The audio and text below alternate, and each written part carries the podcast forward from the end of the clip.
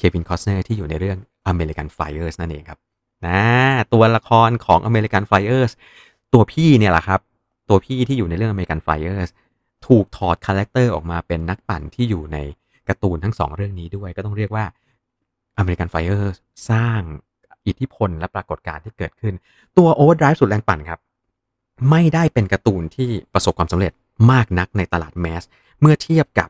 เรื่องที่อยู่ในสตูดิโอเดียวกันอย่าง To Love Ru แล้วก็ Love Hina ซึ่งโอ้โหบอกได้เลยว่า ผมเองไม่เคยดูนะ แต่ว่าผมก็จะได้ยินชื่อไอ้พวกอย่างเนี้ยการ์ตูนเรื่องแบบเนี้ยเวลาเรานู่นนี่นั่นเราเห็นเราก็จะเออก็ถือว่าเป็นการ์ตูนรุ่นใหม่นะครับ ก็สารภาพตามตรงว่าไม่ไม่เคยดู แล้วเรื่อง Overdrive สุดแรงปั่นเนี่ย ผมก็ไม่เคยอ่านด้วย เพราะตอนที่เขาตีพิมพ์ออกมาเนี่ย ผมต้อง ต้องเรียกว่าไม่ได้อ่านหนังสือการ์ตูนพวกนี้แล้ว แต่ว่า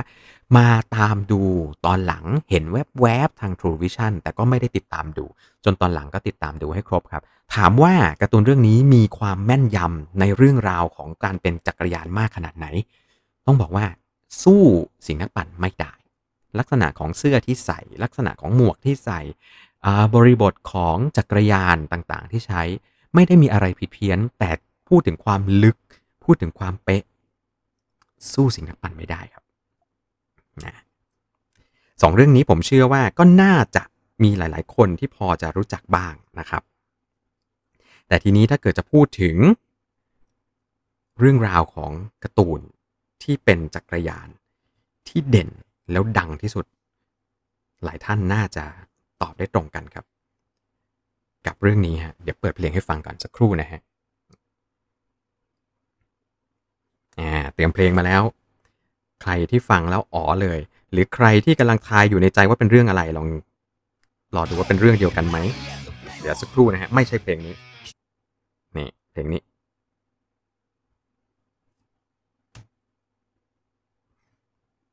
มันไม่ยอมเล่นฮะ สักครู่หนึ่งสักครู่หนึ่งมาแล้ว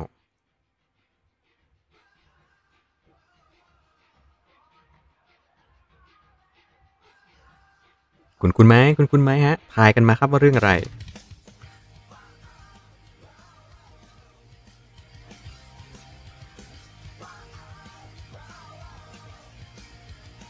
ไม่มีเสียงครับ เสียงไม่มาเหรอครับพี่อีทไม่มีเสียงครับ อ๋อโอเคเอ้ยอย่างนี้ต้องไปฟังย้อนหลังทางพอดแคสต์นะฮะถึงจะมีเสียง อ่าไม่เป็นไรผมเล่าต่อเลยละกัน อะโอเค ต้องขออภัยทุกท่านที่อยู่ทาง ทาง Clubhouse ด้วยที่เสียงมันไม่มาเนาะไม่รู้เป็นที่แจ็คหรือเป็นที่อะไรนะครับอะเฉลยเลย เรื่องราวเรื่องนี้ฮะผมว่าทุกคนน่าจะรู้จักดีกับชุดสีเหลืองๆของเจ้าหนูแว่น ที่ขี่จักรยานแล้วก็ร้องเพลงการ์ตูนไปด้วยฮะกับเรื่องราวของชื่อไทยจะมี 2 ชื่อเนาะมีชื่อโอตาคุน้องเหล็กกับอีกชื่อหนึ่งครับผมแต่ว่าชื่อที่หาดูกันเลยฮะโยวามุชิพิดอครับผมหรือว่าการ์ตูนที่ว่าด้วยเรื่องของจักรยานแล้วดังที่สุด ก็ว่าได้ดังในที่ดังในที่นี้ไม่ใช่ดังเฉพาะในญี่ปุ่นและดังในประเทศไทยนะ ดังไปถึงอิตาลีสเปน ประเทศในแถบอเมริกาใต้ ดูเรื่องนี้กันหมด แล้วเป็นการ์ตูนเรื่องหนึ่งที่คนรักจักรยานดูแล้ว จะเพลินกับมัน เพราะว่าคุณจะได้เห็นจักรยานหลากหลายยี่ห้อมาก คุณจะได้เห็นบุคลิกต่างๆ มากมายครับผมการ์ตูนเรื่องนี้ออกตีพิมพ์ครั้งแรกในปี 2008 ครับผมมาถึงตอนนี้ก็ 13 ปีเรียบร้อยแล้วเท่าที่ทราบนะผมเพราะผมไม่ได้อ่านนะ เท่าที่ทราบคือมันยังไม่จบนะครับ เป็นผลงานการเขียนของนักเขียนที่ชื่อว่าสักครู่นะครับ ขอเปิดอ่าเป็นผลงานการเขียนของวัตนาเบะนะครับ อืม แล้วถูกเอามาสร้างเป็นภาพยนตร์แอนิเมชันนะครับ ในปี 2013 โดยสตูดิโอที่ชื่อว่า TMS Entertainment Studio เป็นสตูดิโอใหญ่มากสตูดิโอหนึ่งของญี่ปุ่นนะฮะ สร้างภาพยนตร์การ์ตูนมาเรื่องอะไรบ้างอะอันนี้ผมเชื่อว่าคนรุ่นผมน่าจะรู้จักครับ เขาอยู่เบื้องหลังการสร้างการ์ตูนเรื่องจอมโจรลูแปง อยู่เบื้องหลังการสร้างการ์ตูนเรื่องคอบราเห่าไฟสายฟ้านะครับผมอยู่เบื้องหลังการสร้างการ์ตูนเรื่อง Magic Knight Rayearth แล้วก็เจ้าสตูดิโอนี้แหละฮะ เป็นคนที่หยิบ เอาเรื่องนี้มาสร้างเป็นแอนิเมชันอะเล่าเรื่องย่อสำหรับคนที่อาจจะไม่เคยอ่านไม่เคยสนใจกับมัน ก็คือเป็นเรื่องราวของอพระเอกชื่อว่าโอโนดะซากามิจิอ่าเป็นเด็กแว่น nerd nerd คนหนึ่งโอตาคุชอบกระตรงการ์ตูนชอบหุ่นยนต์ ชอบกันดั้มชอบตัวนู่นนี่นั่นอะไรเงี้ยแล้วขี่จักรยานจากบ้าน ไปซื้อตัวตุ๊กตุ่นทั้งหลายที่ อากิฮาบาระนะครับ ถ้าผมจำไม่ผิดนะ ในในในการ์ตูนถ้าถ้าผมจำผิดเดี๋ยวคนขึ้นมาแก้ได้เลยนะ ว่าเขาขี่ไปเนี่ยเจ็ดสิบกิโลทุกวันเลย เพื่อจะไปซื้อการ์ตูนเรื่องนี้เขาขี่เพราะอะไรฮะขี่จักรยานไปซื้อเพราะว่าเขาจะได้ประหยัดเงินจะได้มีเงินเหลือให้ซื้อพวกนี้เยอะๆอ่าทำให้เจ้าหนูเนี่ยกลายเป็นนักปั่นจักรยานที่มีพรสวรรค์โดยธรรมชาติ และในเรื่องเขาก็จะเจอกับตัวละครต่างๆ ที่โผล่ขึ้นมามากมายครับผม อย่างเช่นเพื่อนร่วมทีมที่เป็นนักปั่น all rounder ชื่อว่าเอ่ ชื่อว่าอิมาอิซึมิหรือว่าเจอกับเจ้า sprinter หัวแดงนะครับผมชื่ออะไรนะ เดี๋ยวเดี๋ยวเดี๋ยวเดี๋ยวโชคิจินารุโกะอ่าแล้วก็เป็นเรื่องหนึ่งที่สร้างพล็อตเรื่องได้ค่อนข้างสนุกมีรุ่นพี่ในโรงเรียน มีรุ่นพี่ในทีม มีรุ่นพี่รุ่นเพื่อนที่เป็นคู่แข่งที่เป็นการแข่งขัน Inter High แล้วเนื่องจากจังหวะ timing การตีพิมพ์ แล้วก็การออกฉายของมัน อยู่สอดคล้องกับช่วงที่จังหวะจักรยานบูมในประเทศไทยทำให้มีเพื่อนนักปั่นจักรยาน ผู้ชายทั้งเด็ก ทั้งวัยทำงานพวก 20 บวกบวกจนถึงเพื่อนผม ตอนนั้นก็แบบอายุเลขสี่เลขสามปลายเลขสี่กันแล้ว ที่ที่มาขี่จักรยานแล้วไปเห็นเรื่องนี้แล้วกลับไปอ่าน แล้วติดกันงอมแงมเยอะมาก ถามว่าเรื่องราวมัน มันสนุกสนานเร้าใจไหม ต้องบอกว่ามันมีความมันมันมีความสนุกในเรื่องราวของการแข่งขันตัวละครที่มามีสีสันความสมจริงของมันไม่ได้สมจริงมากเท่าเรื่องชาการิกิ หรือว่าสิงห์นักปั่น สิงห์นักปั่นนี้จะมีความสมจริงพอสมควรเลยนะครับ แต่ว่าเรื่องราวของเจ้าโอตาคุน้องเหล็กเนี่ยจะมีความเกินจริงอยู่บ้างประมาณหนึ่ง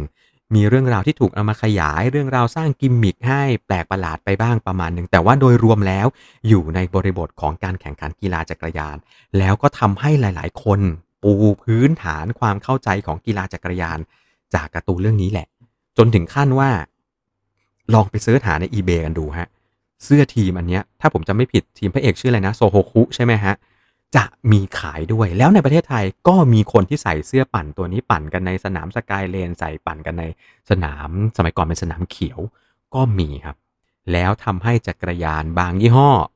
ได้รับความนิยมด้วย เพราะพระเอกเรื่องนี้ขี่ หรือว่าตัวละครบางตัวขี่ ใครชอบตัวการ์ตูนตัวไหนก็ไปเลือกขี่ ตามยี่ห้อตัวนั้นเอง ซึ่งอันนี้แหละครับจะเป็นสิ่งที่ผมกำลังจะบอกว่า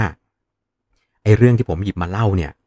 มันอาจจะดูแล้วเป็นเรื่องที่แบบเป็นหนังเป็นการ์ตูนเป็นเรื่องราวที่แบบไกลไกลตัวของเรื่องราวของกีฬาการออกกำลังกาย แต่ปรากฏว่ามันสร้างแรงบันดาลใจ สร้างความเพลิดเพลิน สร้างความความอินอะสร้างความสนุกบางอย่าง และผมเชื่อว่าหลาย ๆ คน ในที่นี้น่าจะเคยผ่านตาเรื่องใดเรื่องหนึ่งกัน มาบ้างไม่ว่าจะเป็นแบบภาพยนตร์ หรือว่าแบบที่เป็นการ์ตูนที่หยิบมาเล่าให้ฟังกัน จริง มีเรื่องอื่นอีกเยอะมากนะครับภาพยนตร์มีอีกหลายเรื่องเรื่องราวของอนักปั่นส่ง messenger ก็มีเรื่องราวของจักรยานดาวฮิลก็มีเรื่องราวที่ว่ากันด้วยเรื่องของบริบทของ BMX ก็มีรวมถึงตัวที่เป็นการ์ตูนด้วย มีทั้งในเรื่องราวของนักปั่นสายทางไกล แบบแนวแบบขี่ทางไกลอะไม่ใช่แข่งรถเรส ก็มีแล้วก็ล่าสุดผมเห็นว่ามีสตูดิโอที่ทำแอนิเมชันการ์ตูนเป็นเรื่องราวของการขี่รถพับ เที่ยวไปบนเส้นทางต่างๆ ของญี่ปุ่น คือไม่ได้เป็นเรื่องราวของความเร็วละ แต่เป็นเรื่องของการขี่รถพับ แล้วก็ดึงเอากิมมิคของจักรยานเข้ามาใส่อยู่ในนั้นด้วย และเป็นในเรื่องราวของจักรยานท่องเที่ยวครับ ก็จะได้เห็นว่าเนี่ยจักรยานมันเข้ามาอยู่ในในบริบทต่างๆ เยอะแยะมากมาย ก็ลองไปหาดู รับชม รับฟัง รับอ่าน กันดูแล้วลองมา เติมไฟให้กับเราว่าเวลาจะปั่นจักรยาน ใครที่รู้จักเรื่องไหนบ้าง ใครที่รู้จักอย่างไรบ้าง ลองยกมือขึ้นมาคุยกันดูฮะว่าเรื่องไหนที่เป็นเรื่องในดวงใจของคุณ เรื่องไหนที่คุณเคยดูผ่านตากันมาบ้าง แล้วใครตอบคำถามผมได้บ้าง มีละครหนึ่งเรื่องนำแสดงโดยสอนรามเทพพิทักษ์และในเรื่องนั้นสอนรามเทพพิทักษ์รับบทเป็นนักแข่งจักรยานครับผม ละครไทย ใครรู้บ้าง อ่า สวัสดีทุกท่านครับ ผม สวัสดีพี่อีทสวัสดีกับเพื่อนๆที่อยู่ในคลับจักรยานฮะสวัสดีครับ อ่า วันนี้เบาๆฮะ เย็นๆสบายตามฝนเลยครับพี่อีทสาระไม่ค่อยมีฮะ วันนี้ ไม่ไม่มีสาระ พี่อีทฟังเรื่องตรงนี้แล้วแบบ ไม่ค่อยเก็ตเพราะว่าไม่ค่อยได้ตามดูอะไรแบบ เยอะมากในยุคนี้เลยนะผมว่าไกด์ลืมลืมเรื่องหนึ่งไป ครับผม ลืมเรื่องหนึ่งจักรยานสีแดง อืมเออใช่ เดี๋ยวพี่มอสฟังอยู่พี่มอสโกรธนะเนี่ย เออใช่เดี๋ยวเดี๋ยวเดี๋ยวมันชื่อนี้เลยใช่ไหมครับพี่อีทจักรยานสีแดงใช่ไหมละครไอภาพยนตร์ไทไม่ยรู้ดิใช่เปล่ามันเป็นเพลงมั้งเฮ้ยเพลงของหรืพิอมันเศษชื่อเรื่องอะไร เดี๋ยวเรื่องนี้ป่ะฮะโอเนกาทีป่ะหรือว่าอะไรนะ รักออกแบบไม่ได้ เออมันชื่ออะไรไม่รู้จำไม่ได้ แต่ว่าจำชื่อเพลงได้ไง น่าจะเป็นภาพยนตร์ของ พุ่งกับชื่อยุทธเลอร์สิทธิประภาคนะถ้าผมจำไม่ผิดนะ ดัดแปลงมาจากเอ่อวรรณกรรมชื่อเรื่องจักรยานแดงในรั้วเขียวอ่าอะไรประมาณนั้นแหละครับ ผม อ่าครับ ก็จริง ๆ พอคุยเรื่องหนังเนี่ยเนาะถ้าถ้าถามว่าสิ่งที่อยู่ในหัวเราในรุ่นพี่นะครับ คงไม่พ้น เอ่ออเมริกันไฟเออร์พี่พี่อีทได้ทันดูใช่ไหมครับ ผมดูผมดูดูไม่รู้กี่รอบจนจนจำได้นะในยุคอ่าในยุคเราเนี่ยเมื่อสามสิบปีที่แล้วครับนะ IBC ครับพี่อีท American Flyers เออใช่ IBC ยุคนั้น IBC ก่อนที่จะเป็นอะไร UBC เป็นอะไรอีกไม่รู้จำไม่ได้แล้วอะครับผม เออ ก็บ้านไหน บ้านไหนใครมี IBC ก็จะได้ดูแล้วกันประมาณเนี้ยอ่ก็เควินคอสเนอร์นะครับเป็นพระเอก เป็นพระเอกหรือเป็นพี่พระเอกวะเป็นจำไม่ได้ละเป็นเป็นพี่พระเอก แต่ว่าดูเหมือนจะเป็นตัวเออแสดงหลัก เราจะได้เห็นในเรื่องนี้เราจะได้เห็นการเทสนี่ด้วยนะครับ อะไรนะเทสเหมือนแบบ VO2 max กับ maximum heart rate เออในยุคนั้นเออมียุคฉากในนี้ด้วยใช่ครับ อืม คือในในยุคนั้นเนี่ย พวกพี่ก็ยังเป็นนักจักรยานแบบเก่าๆนะก็ยังไม่ค่อยรู้จักแบรนด์นอกอะไรมากมาย เอาเป็นว่า คือในยุคนั้นเนี่ยเรารู้จักแต่คอนาโก้รู้จักแต่ฝั่งอิตาลีอะไรกันครับ แต่หนังเรื่องเนี่ยทำให้เรารู้จัก Specialized อ่าเนี่ยเพราะว่าคือคือ Specialized น่าจะเป็นสปอนเซอร์มั้งจักรยานคันสีแดงสองคันของพี่น้อง ใช่ครับนะอ่าของพี่น้องสองคนนะฮะก็ใช้ Specialized สีแดงจำติดตาได้เลยครับทำให้รู้จักรถเหล็กในยุคนั้นนะครับ แล้วก็คือเรื่องนี้เนี่ยมันมัน มันก็อย่างที่ไกด์เล่าให้ไปฟังอะเนาะก็พี่พระเอกก็ขึ้นมาแล้วก็โอ้เรื่องยาวไปหาดูกันเองแล้วกันนไม่ยาวไม่ไม่อยากสปอยแล้วก็สุดท้ายช่วงหลังด้วยช่วงหลังมีพลิก เออครับ แล้วก็เขาก็ไปดึงน้องชายเขาขึ้นมาเป็นนักจักรยานอ่ามมาฝึกมาซ้อมเนี่ยจำได้เลยแล้วยังจำไอ้รัสเซียกล้ามใหญ่ ๆ ได้อะไอ้เสื้อสีแดงอะครับผมเออที่มันที่มัน มันชนมันชนหรือมันกระแทกล้มอะไรครัอะบตอนจะเข้าเส้นชัยช่วงสุดท้ายกระแทกน้องชายพระเอกอะ อืมอ่าใช่ครับใช่ครับใช่อ่าใช่แล้วก็ตอนเข้าเส้นชัยรู้สึกว่าจะมีการวิ่งเข้าเส้นชัยไปดูเอาเองแล้วกัน อ่า อันนี้ต้องไปแบกดูรถจักรฮะยานวิ่งเข้าเส้นชัย อันนี้จำแม่นเลย เนี่ยประมาณนั้นนะน่าแล้วก็น่าจะเป็นเรื่องที่ดังที่สุดเลยในในบรรดาทั้งหมดที่ผมใช่พูดมา ใช่เป็นครับเรื่องที่ดังมากแล้วก็ดูหลายรอบมากนะครับ แล้วก็มันอยู่ในโลกออนไลน์เยอะมากนะครับ ทุกวันนี้เสื้อเซเว่นอีเลฟเว่นพี่ก็ยังมีอยู่เน อะอ๋ออ่าซึ่งซึ่งทีมเนี้ยมีจริงด้วยนะ แล้วก็ดึงเอาใช่มาอยู่ในมีจริงหนังมีจริงเซเว่น่รับ อีเลฟเว่นมีจริง ๆ ทุกวันนี้ก็ยังมีนะ ทีมนี้ก็ยังมีออยู่ยู่ที่ตอนนี้เป็นของทีมอืมฟิลิปปินส์ครับผมเซเว่นอีเลฟเว่นทีมฟิลิปปินส์อะไรเงี้ยครับนะเซเว่นอีเลฟเว่นเนี่ยเมื่อก่อนมีทีมเซเว่นอีเลฟเว่นจริง ๆ ในยุคนั้นครับ ในยุคนั้น โอ้มันก็มีหนังเรื่องนี้แหละที่ทำให้เราได้ดูกันเนี่ยแล้วก็ หลังจากนั้นมาก็มาเป็นเรื่องอะไรนะที่ เดี๋ยวกันนะ ที่กายพูดไปเมื่อกี้เนี่ยไอ้ที่ไอ้ที่ขี่ไอ้ที่ขี่ Hour Record อะอ๋ออ่า Flying Scotsman เรื่องของแกรมโอบรี Flying Scotsman ครัอ่าบแต่ตรงนั้นไม่ค่อยได้ออกสื่อเท่าไหร่ ไม่ดังฮะไม่ค่อยได้อยู่ในโลก ไม่ค่อยได้อยู่ในโลกแบบสื่อเท่าไหร่ครับ แต่ก็ดูแวบๆแล้วดูแบบครั้งเดียวไม่ได้จำอะไรได้มากมายเนี่ยแล้วก็อันที่ดูเป็นเรื่องเป็นราวอีกเรื่องหนึ่งเลยนะครับ ก็ผมคือ Premium Rush อ่า Premium Rush แต่ว่าผมไม่ได้ผมไม่ได้นะคัดมา อ่า อ่า Premium Rush ก็เป็นหนังของพวกเด็ก fixed gear ไงใช่ก็เด็กสาย fixed gear ที่จะรู้ทุกคนเนี่ยอืมแต่มันก็สนุกดีเนี่ยแข่งก็มีแย่งเอกสารแข่งเอกสารแล้วก็ใช่มีใช่ไอ้ฝั่งรถเสือหมอบไอ้เจ้าดำๆขี่พาลีซัดสี่ยังจำได้เลยนะเออขี่พาลีซัดสี่อะไรแคมแป๊กด้วยนะเราดูแบบละเอียดอะนะก็ไอ้เรื่องญี่ปุ่นนี่ ญี่ปุ่นนี่พี่เรียกว่าดูแบบผ่านๆมาก เพราะมันอยู่ในวัยที่เราเราเลยเราเลย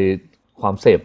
หนังไปละครับเลยผมเลยการเสพการ์ตูนไปละ ก็ดูแค่ผ่านๆรู้อะมีไอ้น่องเหล็กมีอะไรอย่างเงี้ยเห็นไหมก็ไม่ได้จริงจังอะไรกับมันมาก ก็รู้สึกจะมีแค่ แค่เอาจริงๆสองเรื่องที่ดูสนุกสนุกๆประมาณเนี้ยแล้วก็อะไรนะที่เคยดูผ่าน แต่อันนั้นก็ไม่ได้ว้าวอะไรมากมายดูเรื่องไอ้เจ้าที่มันทำอะไรว่าเดี๋ยว เอาพูดไม่ออกเลยไอ้ที่มันไอ้คิดซูมอะอ๋อที่ชื่อเป็นเรื่องอะไรนะการ์ตูนเอ่อเดี๋ยวชื่อภาษาอังกฤษผมจำไม่ได้แล้ว แต่ว่าเป็นเรื่องนี้จริง ๆ ตอนแรกก็ชั่งใจอยู่เอ้ยว่าไม่ใช่ไม่ใช่ซูมพูดผิดไอ้พูดผิด Wiggins ครับไอ้ Wiggins ที่เป็นไม่ใช่ ไม่ใช่ไม่ใช่ เอ่อที่มันที่มันจะขุดคุ้ยเรื่องของไอ้โด๊ปอะอ๋อแลนซ์ อาร์มสตรองอ๋อแลนซ์แลนซ์อ่าแลนซ์แลนซ์ The Program The Program ครับผมเอ่อ The Program เรื่องนี้ก็ได้ดูนะซึ่งประมาณนี้ซึ่งแต่ค่อนดว่ข้างแป๊กคิดว่าเรื่องตอนนี้มามีใน YouTube หมดมั้งน่าจะมีอ่าเดอะโปรแกรมผมไม่แน่ใจว่า YouTube มีมีลงหรือเปล่า เพราะหนังค่อนข้างใหม่มันไม่รู้ติดลิขสิทธิ์หรือเปล่านะครับ อ่าใช่ใช่แต่ว่าใช่เรื่องนี้ค่อนข้างแป๊กในตลาดพอสมควรเลย เท่าที่ผมย้อนดูนะแบบ ไม่ค่อยมีคนพูดถึงเลย แต่ตอนนั้นอะในวงการพวกเราแฟนครับผม แฟนแฟนของแลนก็แอนตี้ด้วยนะ เพราะจริง ๆ หนังเรื่องนี้แลนเป็นตัวร้ายนะ แลแลนแลนเป็นตัวร้ายไงครับก็แฟนๆก็เลยแอนตี้ด้วย อืมเออก็ดีเรื่องนี้ไอ้พวกเกาหลีญี่ปุ่นพี่ไม่เคยได้ดูเลยนะก็ต้องให้คนอื่นมาเล่าให้ฟังบ้างแล้วมันเป็นยังไงบ้างเออเนี่ยผมอยากรู้มากเลยมีมีใครที่ขยับมาขี่จักรยาน เพราะเห็นไอ้พวกนี้ไหมอาจจะไม่ได้ถึงขั้นแบบตรงๆนะครับ แต่ว่าเป็นแบบได้รับแรงบันดาลใจและทำให้หลงไหลชื่นชอบการปั่นจักรยานจากภาพยนตร์ หนังสือ หรือ การ์ตงการ์ตูนอะไรพวกนี้บ้างหรือเปล่าลองขึ้นมาเล่า สวัสดีครับคุณอัครรามครับ ครับเอ่อสวัสดีครับพี่เอสวัสดีครับอาจารย์อีทครับครับผมครับคือคือผมมีคำถามจากการดูหนังเรื่องหนึ่งก็คือเรื่องที่อาจารย์อีทพูดเมื่อกี้ครับ เรื่อง Premium Rush นะครับอ่า Premium Rush Premium ครับ Rush อะมัน fixed fixed gear 2012ก็คือเกี่ยวกับที่ว่าส่งเอกสาร messenger ครับ อ่าครับ คือมันมันมีพระเอกอะเขาเคยบอกกับนางเอก หรือแฟนแฟนเก่าเขาที่เขามีปัญหากันนะเขาบอกว่า เบรกจักรยานอะมันเป็นสิ่งที่อันตรายมาก คือทำให้เธออาจจะถึงตายได้เธอควรจะถอดทิ้งซะ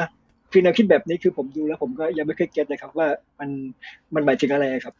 อ่าถ้าถ้าถามพี่พี่หมายความว่า ไอ้รถที่มันเป็นต้องถามพวกสาย fixed gear จริงๆอะครับอรถที่เป็น fixed gear เขามีเขาเขาคือไม่มีเบรก ไม่มีเกียร์แล้วก็ไม่มีฟรีด้วย เพราะฉะนั้นเขาจะมีเทคนิคมีหลายสิ่งหลายอย่างวิธีการเบรกของเขาอะ เนี่ยโดยที่ไม่ต้องใช้เบรกไอ้แบบไอ้ไอ้เบรกอย่างที่ในหนังมันบอกว่าเบรกที่มันใส่ข้างหน้าไว้อะอย่างเงี้ยครับพอเบรอ๋กอครับเสร็จปุ๊บเนี่ย คือขามันทิ่มมันอะมันฟรีไปตามด้วยมันจะทิ่มมาอืมอ๋อใช่ใช่มันไม่ควรมีเบรกแล้วเขาจะมีวิธีการเบรกแบบสายเด็ก fixed gear ที่เขาใช้เรียกอะไรก็ไม่รู้อะ skid อะอย่างเงี้ย skid ครับผมใช่ไหมอ่าอ๋ออ่าแบบอ่าเขาจะมีวิธีการเบรกของเขาแบบนั้น อันนี้อันนี้พี่เข้าใจในฝั่งของของ พวกที่เป็นเทคนิคทางฝั่งฟิกเกียร์เขานะครับว่าเขาจะประมาณอย่างนั้นน่ะเนี่ยแล้วเราก็เห็นหลายคนจริง ๆ ที่ที่เอารถฟิกเกียร์ไปใช้งานในเมือง ก็ไม่ได้ติดเบรกแต่เขาก็เบรกได้ของเขาอะอืมอ่าประมาณนั้นนะครับ เนี่ยอืมครับครับแล้วก็แล้วก็อยากขอสอบถามเรื่องเกี่ยวกับพวกเรื่องแวดวงวรรณกรรมบ้างครับ ครับ คือผมเคยอ่านหนังสือเรื่องเอ่ออะไรนะเรื่องเอ่อหลังอานนะครับคุณพี่กายเคยอ่านไหมครับ อ่า ไม่เคยครับ อันนี้ยอมยอมแพ้จริงๆฮะ เป็นพ็อกเก็ตบุ๊กใช่ไหมครับเอาเป็นพ็อกเก็ตบุ๊กของคุณบินหลาสันกาสันกาลาคีรีครับ เกี่ยวกับเคยการปั่นจักรยานไปเชียงใหม่สักอย่างหนึ่งเคยได้ยินเคยได้ยินเคยได้ยิน แต่ว่าไม่เคยอ่านเหมือนกัน ยังไม่เคยอ่าน ซึ่งจริง ๆ ถ้าเกิดจะนับเรื่องนี้เนี่ยโอ้โหน่าน่าหยิบมา จะมีอีกท่านหนึ่งที่เป็นนักปั่นจักรยาน touring ซึ่งเป็นนักเขียนจำชื่อท่านไม่ได้แล้วอะโอ้ยน่าตีมากเลยเป็นนักเขียนของ Cycling Plus Thailand ด้วยนะ อืม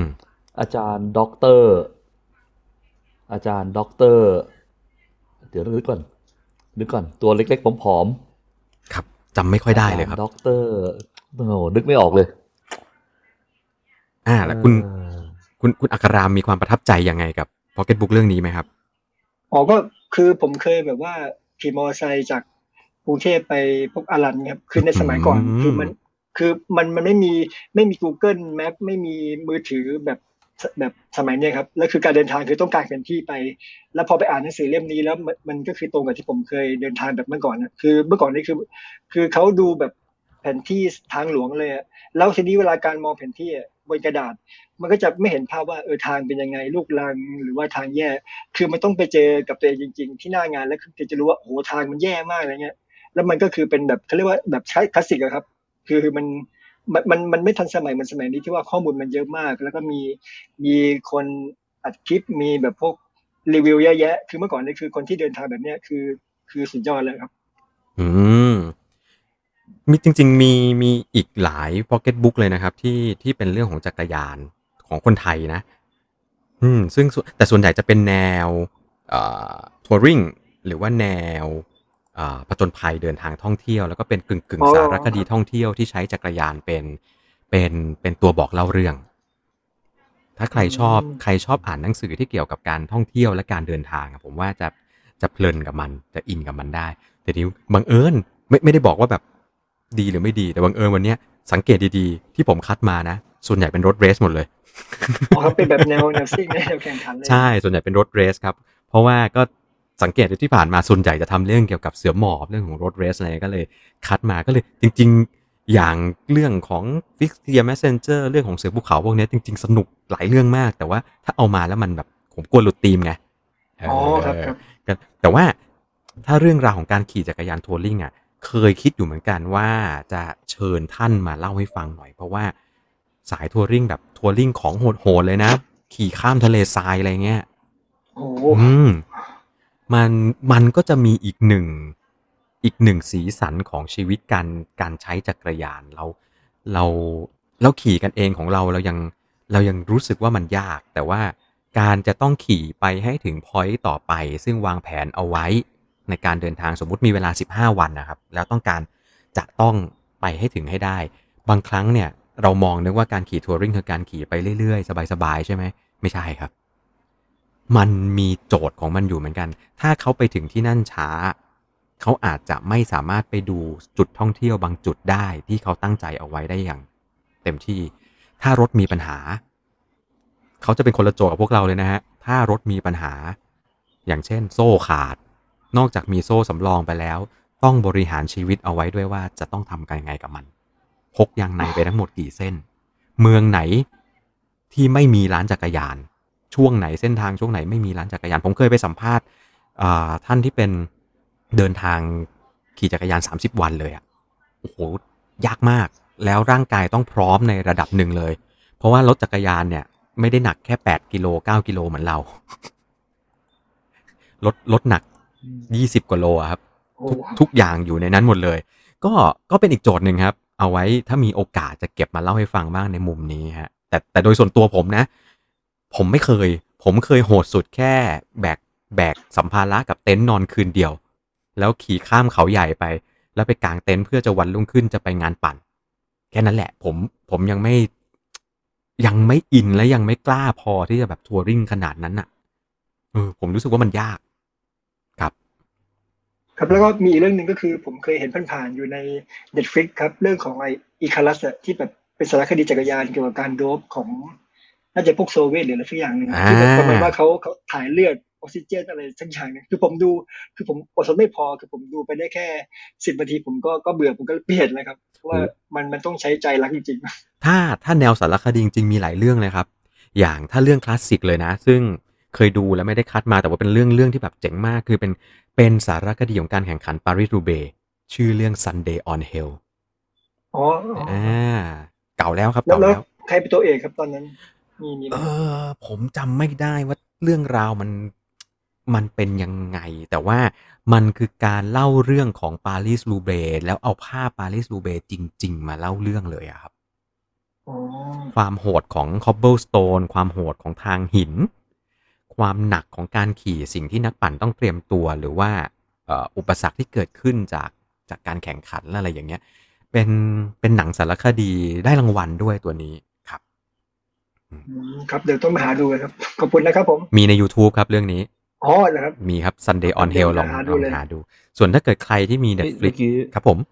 เมื่อกี้ที่คุณอัครามพูดถึงไอ้โดบครับเลือดที่เขาพูดถึงทีมอเมริกาป่ะเออผมไม่แน่ใจว่าโซเวียตหรือคือเหมือนก็เขาไปติดตามชีวิตนักจักรยานคนหนึ่งแต่ผมไม่แน่ใจว่าประเทศไหนแต่ว่าเขาเหมือนกับว่า คือส่งเลือดไปแบบถ่ายเลือดออกซิเจน ให้มันให้มันสดอยู่เสมอเนี่ยอ๋อ EPO แต่ผมก็เลยผมดูจำไม่ไม่ได้จบแต่ว่า แต่ว่าเรื่องจริงมันคือเรื่องจริงมันคือเกิดขึ้นที่เกิดขึ้นที่โอลิมปิกที่ลอสแอนเจลิสจำไม่ได้ว่าปีไหนอืมอ๋อเนี่ยต้องกลับมันดูก็อีกรมีอบการมันมีการโด๊ปเลือดกันในลักษณะแบบนี้คือเก็บเลือด เก็บอ๋อเลือดครับเอาเอาเอาช่วงที่เอ่อวัดค่าเขาเรียกว่าวัดค่าอะไรนะเดี๋ยว วัดค่าเม็ดเลือดแดงที่สูงสุดของแต่ละคนอะแล้วก็เอาไปโดบเก็บกันเอาไว้เนี่ยครับแล้วในช่วงที่ไปแข่งจริงมันอาจจะไม่พีคไงเลยต้องโดบเลือด ของตัวเองกลับเข้าไปอ่าอ๋ออย่างเงี้ยมันมีมันมีเกิดขึ้นที่ตอนแล้วนั้นแบบที่นี้โอลิมปิกที่ลอสแอนเจลิว่าสผิดนะครับแบบนี้ผิดสิครับเอาเขาแบนเรียบร้อยแล้วครับอ๋อผิดใช่ไหมครับอ๋อแบนผิดอ๋คอรับผิดเลยใช่ไหมครับผิดผิคดรับครับคิดว่าอ๋อผมคิดว่าแต่ผมไม่รู้ว่าต้องผมไม่รู้ทุกวันนี้มีแอบทำเปล่านะทุกอ๋อทุกวันนี้น่าจะยากครับ เพราะว่าถ้าถ้าจำไม่ผิดเลยนะครับ ไอ้วาดะเนี่ยมีการเก็บตัวอย่างเลือดของนักกีฬาใช่เป็นช่วงๆของแต่ละปี เพื่อจะดูว่าไอ้คนเนี้ย มันมีเลือดเม็ดเลือดแดงเนี่ยเท่าไหร่เท่าไหร่เท่าไหร่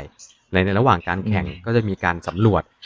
ถ้าถ้าไม่ส่งถ้าผมอ่านอ่านอ่านกติกาข้อนี้นะ ถ้าไม่ส่งให้คิดเอาไว้ก่อนว่าผิดเออถ้าถ้าถ้าเจตนาในการไม่ส่งแซมปลิ้งนะครับ ให้คิดเอาไว้ก่อนเลยว่ามึงโกง อ่า ถึงขั้นแต่นี้มันกันไม่เลได้ยทำไม่ได้ทำเป็นหนังใช่ไหมเป็นสารคดีเฉยเป็นคือสารคดีเป็นสารคๆอ๋อดีครับ ผม แต่มันแบบเรื่อยๆครับมันไม่ค่อยน่าสนใจผมก็ลองเลยไม่รู้ฟังคนอื่นมาเล่ากันบ้างครับ ถ้าถ้าเด็ดฟลิกครับผมนะครับ แนะนำอันนี้ฮะ จริง ๆ ในช่วงตูดฟองก็จะมีอยู่ครับ ก็ทีม Movie Star มีการปล่อยสารคดี Movie Star ลง Netflix ครับ อืม แต่ Movie Star ตูดฟองที่ผ่านมาก็ไม่ค่อยปั้งเท่าไหร่ครับอะมีท่านไหนอีกไหมครับ ที่มีเรื่องราวอะไรกับสิ่งบันเทิงที่เกิดขึ้นจากเอ่อไม่ว่าจะเป็นภาพยนตร์ หนังสือ สารคดี หรือจักรยานหรือใครจะลองมาตอบผมไหมฮะว่าสอนรามเทพพิทักษ์เล่นละครเรื่องอะไรครับ เป็นพระเอกแล้วเป็นนักแข่งจักรยานด้วยถ้าผมจำไม่ผิดตอนสุดท้ายจะเป็นภาพที่เขาลงแข่งจักรยานด้วยนะ อืม มีไหมมีไหมฮะแหมเรื่องราววันนี้อาจจะไม่ใช่ ไม่ใช่กะทิอะครับ ไม่ใช่เรื่องราวเข้มข้น แต่ก็ขออนุญาตเอาเรื่องข้างทางมาเล่ากันบ้าง แต่จริงๆอะผมขออนุญาตแชร์ก่อนเลยนะครับ อย่างในมุมผมนะออตอนเด็กๆ ผมก็ทันไอ้การ์ตูนเรื่องสิ่งนักปั่นนี่แหละ แล้วก็เป็นเรื่องหนึ่งที่ทำให้ผมค่อนข้างจะอินกับจักรยาน ผมผมอินกับแบบหนึ่งศูนย์ห้ากับดูลาเอสอะผมอินกับบันไดคลิปเลสก็เพราะการ์ตูนเรื่องนี้แหละ ซึ่งจริง ๆ เราเห็นคนใส่คลิปเลสรอบตัวในตอนนั้นที่เราไปขี่ แต่ในยุคนั้นที่ยังใส่ตะกร้ออยู่เนี่ย ก็มีความรู้สึกว่าแบบ เฮ้ย ฉันอยากใส่เออ ถ้าไอตัวพระเอกมันใส่ได้ฉันก็ต้องใส่ได้สิแล้วสุดท้ายก็ไปหัดใส่คลิปเลสจนได้ก็เพราะว่าการ์ตูนเรื่องนี้แหละ แต่การ์ตูนเรื่องนี้มีจุดผิดพลาดตามกติกาจักรยานสากลอยู่หนึ่งอย่าง คือมันจะมีตัวการ์ตูนตัวหนึ่งที่แม่งใส่แอโรบาแข่งทุกรายการ ซึ่งในความเป็นจริงแล้วแข่งรถเลสมันใส่แอโรบาไม่ได้ก็น่าจะเป็นความพลาดของนักเขียนฮะที่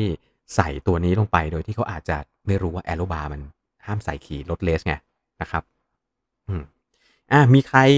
ทันเรื่องไหนอินเรื่องไหนไหม่เอ่ย ดูเหมือนจะไม่มีเลยนะฮะ วันนี้พี่อีทครับ ถ้าไม่มี ถ้าไม่มีเลยวันนี้ได้จบเร็ว เออมันมันก็ไม่ได้มี มันก็ไม่ได้มีสื่อแบบภาพยนตร์เยอะแยะมากมายครับเออที่เข้ามาทางเข้ามาไหลมาทางบ้านเราอะนะอืมแต่แต่คิดว่าคิดว่าในในทางที่เมืองนอกอะ่ะมันคงมีคงมีภาพยนตร์เกี่ยวกับเรื่องพวกเนี้ยหลากหลายเหมือนกัน แต่ว่า เราเราเราเข้าไปไม่ถึงอะ่ะก็เลยไม่ได้ดูมันเนี่ยในในประเทศไทยเนี่ยจริงๆเอ่อในช่วงที่จักรยานบูมบูมอะนะครับ ก็จะมีความพยายามที่จะเอาบริบทของจักรยานไปใส่อยู่กับภาพยนตร์หลายๆ เรื่องใส่แบบแอบแอบแฝงแฝงๆอย่างเช่นถ้าผม มันจะมีภาพยนตร์เรื่องหนึ่งที่จะมีแก๊งเด็กfixed gear อยู่ในภาพยนตร์ด้วย อืม เรื่องอะไรนะ ผมจำไม่ได้จริงๆครับ เป็นหนังตลกครับ พี่อิท แล้วแบบดูอ๋อผ่านๆแล้วก็แบบเฮ้ยมีแก๊งเด็ก fixed gear มาโผล่เป็นแบบเหมือนเหมือนหนึ่งกลุ่มตัวละครในเรื่องที่ดำเนินเรื่องไปอะไรเงี้ยถ้าถ้าจักรยานมันไม่บูมนะ เราคงไม่ได้เห็นของแบบนี้